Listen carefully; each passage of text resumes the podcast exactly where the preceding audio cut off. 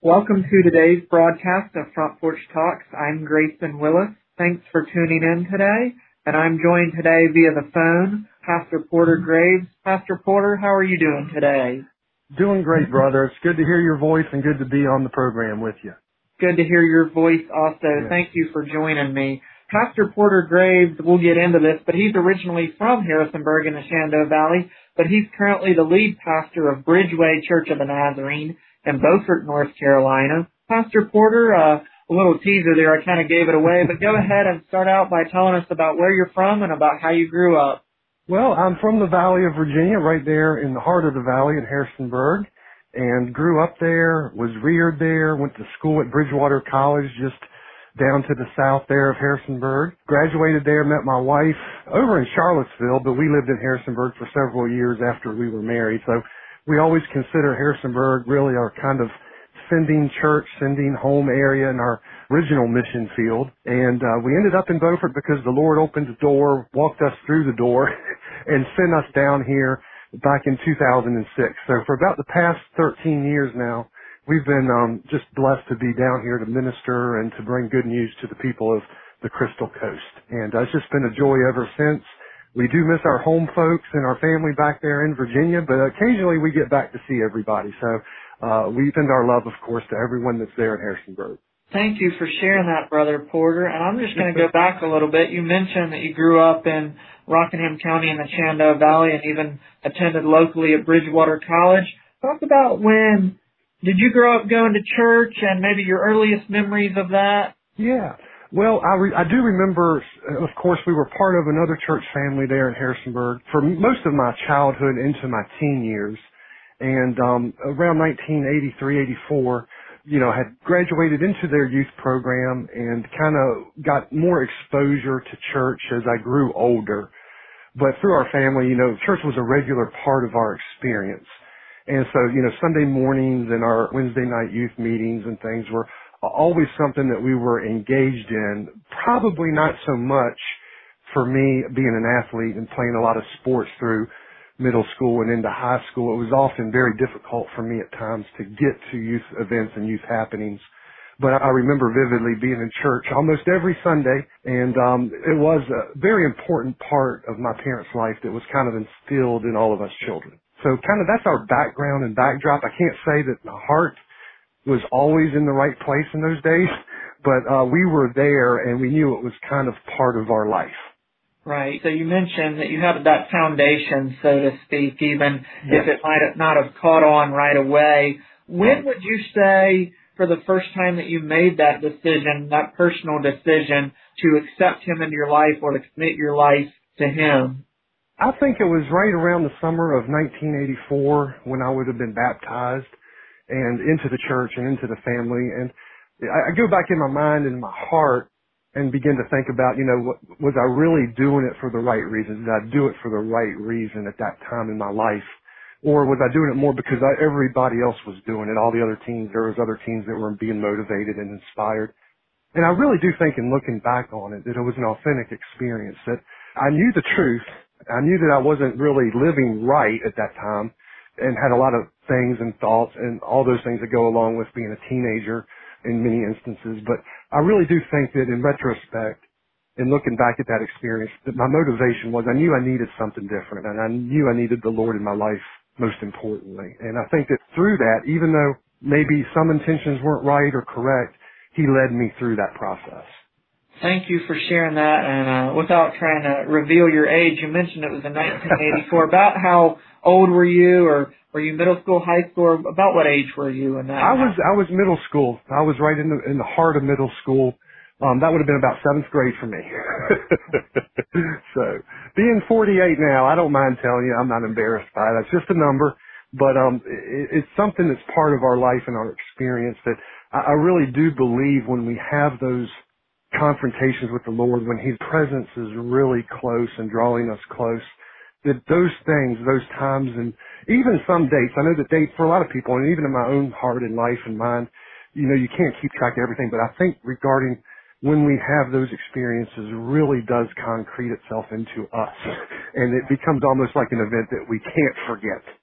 So Right. And uh, kind of going off of that before I uh, keep going, any other experiences from your growing up years that really stick out to you or really impacted you and the person you are today? Well, I would say um, perhaps the foundation of faith in my parents. And it was really one of the things that stood out to me that would later come, and I know that we'll get into this in a bit, but uh, would, would later come that would really motivate me to make a recommitment even to the Lord after some of those years had passed between that and some young adult years that, uh, you know, I kind of drifted and kind of had some questions and all those things. But it was really the faith of my mom and my dad that really inspired me to kind of come back, come back to the roots. And uh, my dad, of course, for many years there in the Harrisonburg area, had served on the bench in the courts. And just to see him walk a life of faith and walk through that journey in his position at that time was really a motivational thing for me. So I really feel like, and I know that everybody has their own experiences, and some aren't so good, and some are very good with their families. Uh, but when you have that kind of an example every day that you live with and you're growing up with, I really think it speaks volumes into what it can do in teenager's mind or a young adult's mind, whether you're male or female or wherever you are in your faith. But when you have that example, it really kind of hits home. Yeah, Pastor Porter, as you were talking, I could uh, relate to some of the things you were talking about, you know, about growing up with a strong foundation and having a mother and father who modeled the Christian lifestyle and really had an impact on me, as you were speaking, had an impact on you. And you talked about yes. that having an impact on you coming back and recommitting your life. What ultimately led to you recommitting your life and about when did that happen if you want to share that? Absolutely. From that time on, from being baptized and coming to a faith decision, I think getting into high school then in the aftermath of that and in the college experience. And uh, of course, uh, you know, it's very easy to blame others, to try to throw excuses out, but I really did take, and I do take, and in retrospect look back upon some of the decisions that I made that weren't so good in that window of time between being about a 14 year old and later when I would recommit, which happened in 1999, uh, over in Gatlinburg, Tennessee of all places, the Lord just used an experience there to really kind of draw me back to himself. And some of that was just uh, having life issues and being busy and going to college. And, and so through that period, through those years, it was murked. I, I can never say I really walked away. I never turned away from him. But some other things had kind of come into my life that got priority. And so my priorities needed to be rearranged. And I'm just grateful that later that God used an experience and people. And, and again, my mom and dad were very instrumental in this and kind of knowing and seeing that there was something in my life that was just, there was just a vacuum there. Uh, maybe I knew the Lord. I had been baptized. I made a salvation decision, but the drift had kind of taken me out. And he used them, he used himself and the Holy Spirit and other two in that time frame to bring me back. And uh, mom and dad were certainly a part of that, even when I was 28 years old. so uh, just grateful for his presence and his willingness to never give up on me. Well, thank you for sharing that, Pastor Porter. And uh, you mentioned that after college, um, you married your wife, Angela. So tell us, yeah. and I mentioned that you're a pastor, but you haven't always been a pastor. So tell us a little bit right. about your family and what you did okay. before you went into the ministry. Absolutely, be glad to.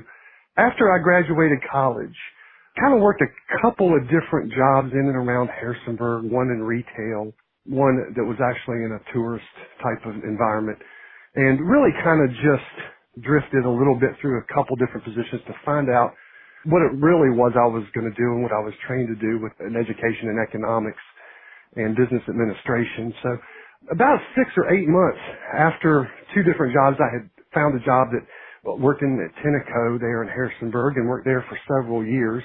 And in that interim period, met my wife Angela, we actually met in 1993, in the summer of 93. We're married in March of 1994. And uh, it's just become clear that the Lord had brought her into my life at such a time as that for what he wanted to do with us. And so worked several different positions with Tenneco, took another job um, down in the Weyers Cave area after that for a few years with Packaging Services Incorporated.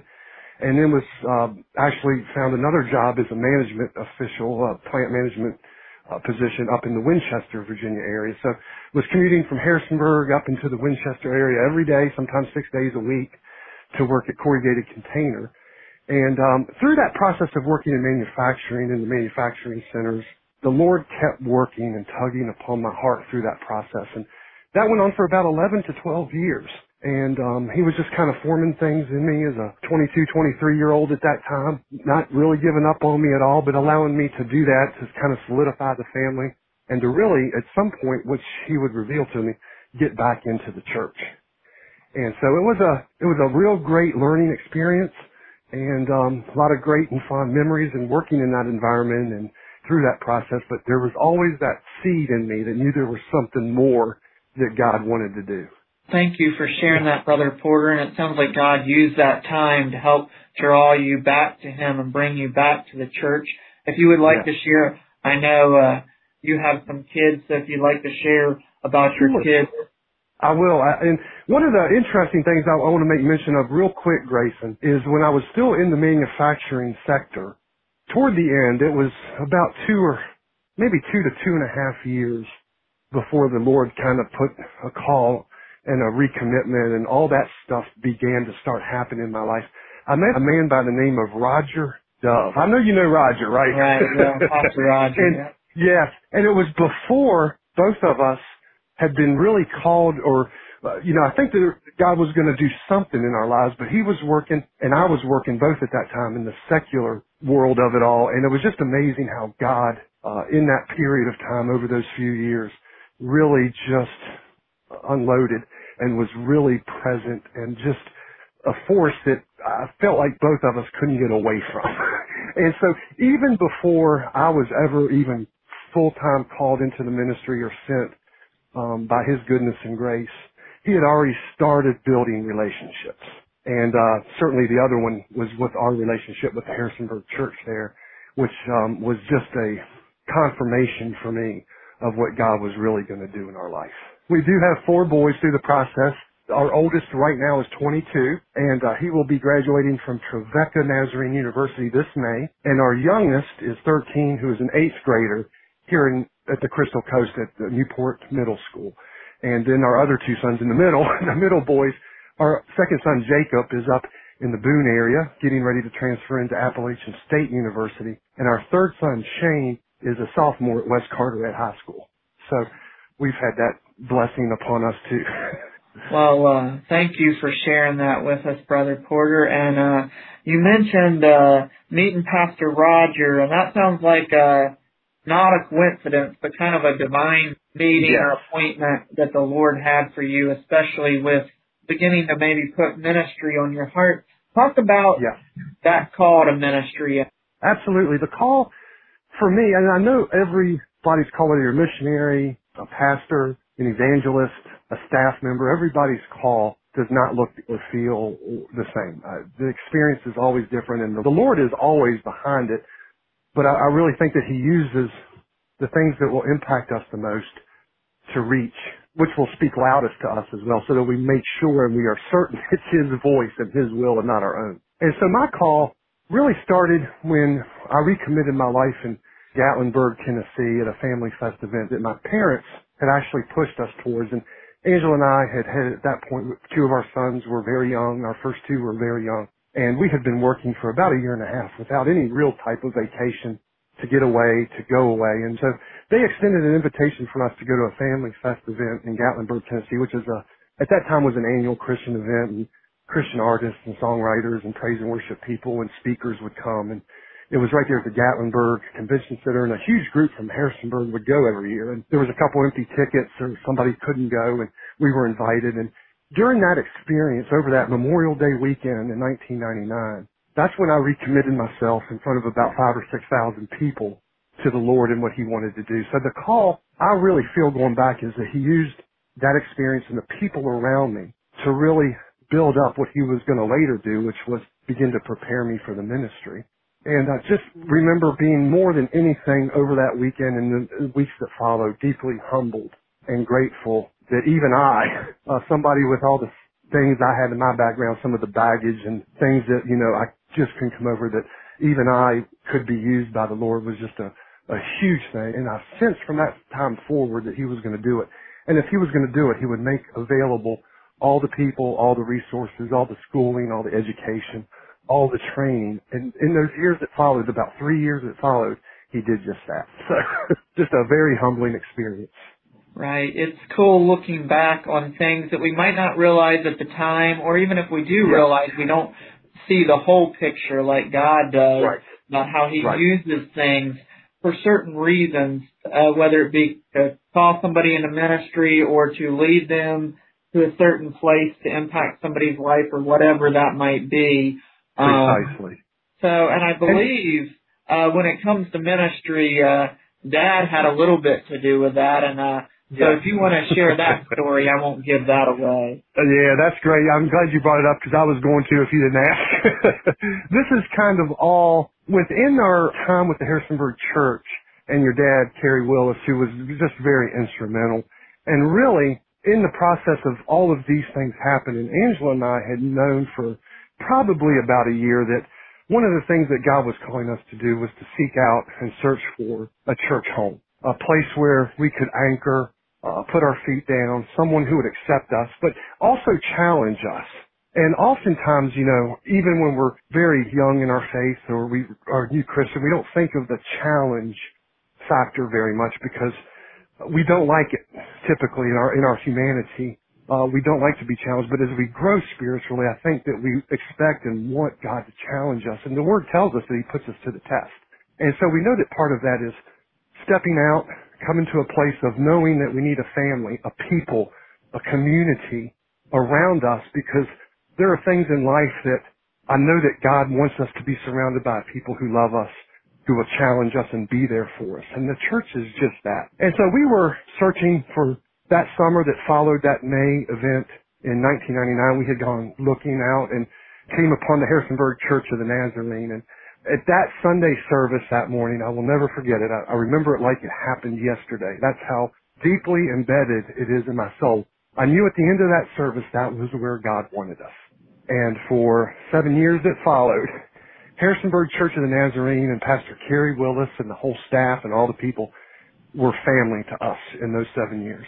People that showed up when there were situations and life events and happenings that were going on within our own family, whether it was my sister or my father and his untimely passing, or just the call of God that came and Kerry, he was able to walk me through that and help me with that. And I, I believe God strongly gave Kerry a vision of what he was going to do in my life. Uh, and he tells that story about going up the stairwell after a Wednesday night service. And I think the burden of down here, the people here from this area in his home county, in his home area, was on his heart and burning on his heart. And he was wondering who would go and take care of his people while he's up in Harrisonburg taking care of really my people because those are people that I've known and grew up with in the area I grew up with. And he tells the story that uh, the Lord put my face on his heart. And when he first shared that with me, which was, I believe, the day after, that was a burning ember in my soul. That that was confirmation that the Lord was calling me out of the secular world, the world that He had planted me in and given me great experience with, but that there was something much bigger. And so as a mentor, having Kerry Willis as a mentor was certainly God ordained and having the First Church people and family and staff and everybody associated with that church as a backbone, I think gave us strength that we might not have otherwise had anywhere else. And we love you all and have appreciated y'all and enjoy still visiting when we can to get back up there and see everybody. So again, Grayson, I'm deeply humbled, grateful, blown away, still very in awe of what God has done and what he continues to do. Amen, Brother Porter. We love yes, you, and uh, we love you too. As you were talking, you mentioned that we all have trials, and uh, I know yes. that that has uh, rang true in y'all's life. And uh, you mentioned uh, your youngest son Eli. If you want to share a little bit about um, yeah. his story and some of the struggles yeah. that you dealt with with him.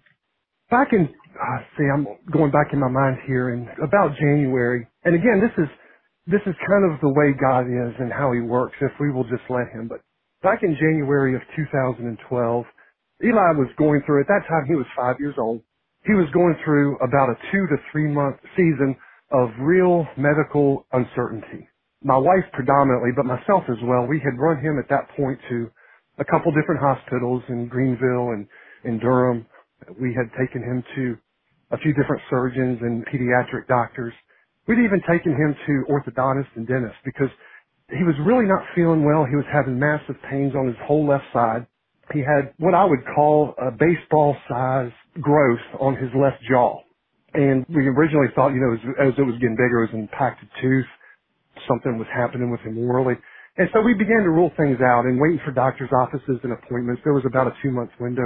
We were really just concerned and couldn't get answers. So we eventually took him to a pediatric oncology doctor up in the Greenville area, Vidant here in, in the eastern part of North Carolina. And upon getting him in there and running some scans, a, a CT scan and then a PET scan, which is kind of a newer way that they do things that shows even more, we had learned that he actually had cancer. And so we found out in February of 2012, and immediately they wanted to send him to Chapel Hill, UNC Chapel Hill, which down here is one of the leading institutions, of course, in North Carolina for childhood cancer. And so we waited about three days after arriving at Chapel Hill for the official diagnosis and he was diagnosed with lymphoma, B-cell lymphoma, and it's a lymphoblastic form that kind of parallels a lot with leukemia. They show up a lot of the same ways, but lymphoma attacks the lymph nodes and spreads quickly, just like leukemia comes into the bloodstream and spreads quickly. So we were really concerned, and there for about three to four months after that diagnosis, Eli spent most of that time at Chapel Hill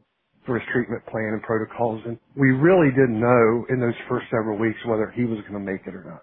And so the impact of that, and it continues because cancer, as you know, as everybody who listens knows, there's always the possibility that it's going to come back. And oftentimes when it does come back after treatment, um, it can be far worse than it was initially. And so it's been a seven to eight year journey now. Um, since about 2015, he's been in remission. So we praise the Lord for that. It, yes, there has been nothing that's come back. He still goes twice a year and they do tests and cultures and make sure that there's nowhere in his body that it's showing back up. But we give God the glory, and uh, we knew that He had a will in it all. It taxed us in more ways than I can count, physically, spiritually, financially. I mean, just in every area of life.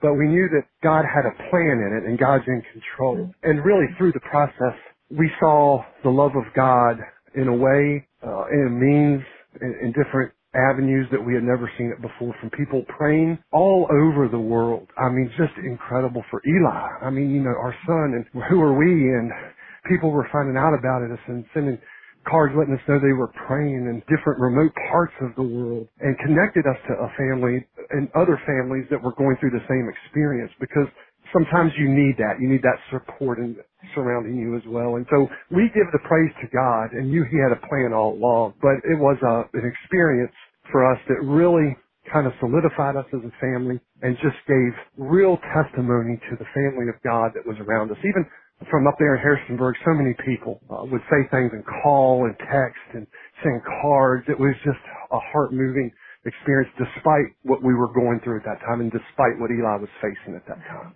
Well, uh, Porter, thank you for being vulnerable and being willing to share that. And yes. like you said, you know that God had a plan, but I know it wasn't easy.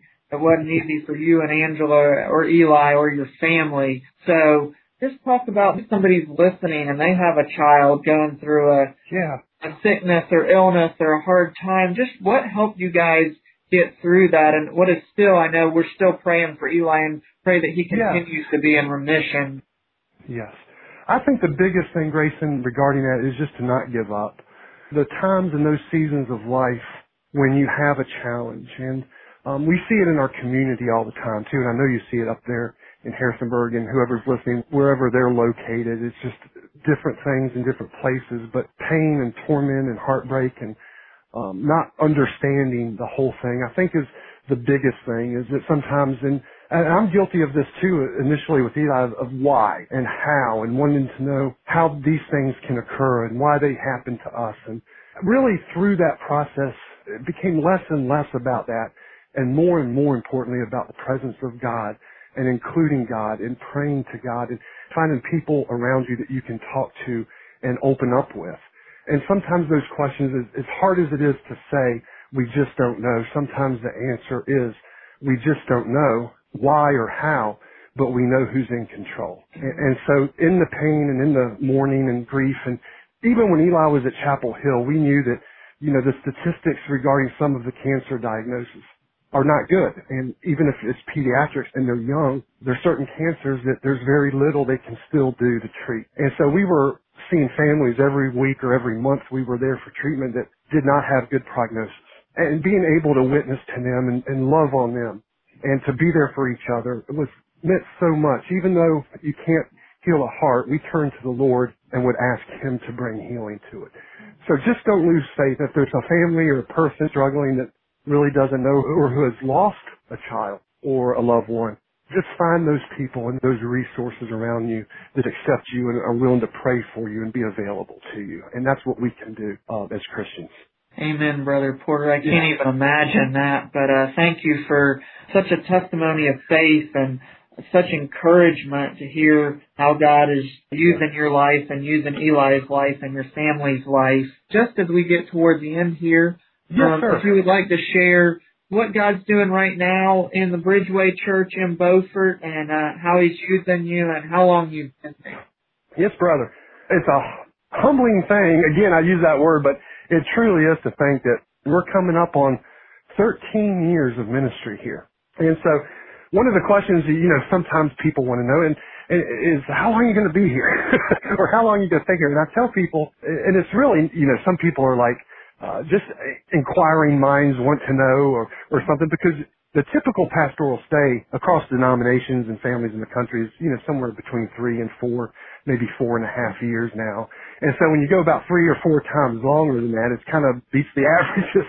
so I tell them as, as long as the Lord will allow me to, as long as the Lord wants me here. And so we just keep plugging the mission forward and trying to push our ministries forward. And so whether that's uh, our ministries internally or externally, uh, the inreach or the outreach, we just continually try to fulfill Jesus' command to go into all the world, which starts here locally, goes regionally, and then goes globally, and to really find ways to bridge to future generations. So one of the things that we're doing this year that's really exciting is allowing the Lord to really open up the doors and the windows and the avenues to begin a preschool here at Bridgeway Church. And it's something we've never done, the church has never done in its past, but we've been exploring it. We have a, a whole team committed to putting all the ingredients together to prayer, to seeking directors, to seeking teachers, to the facilities.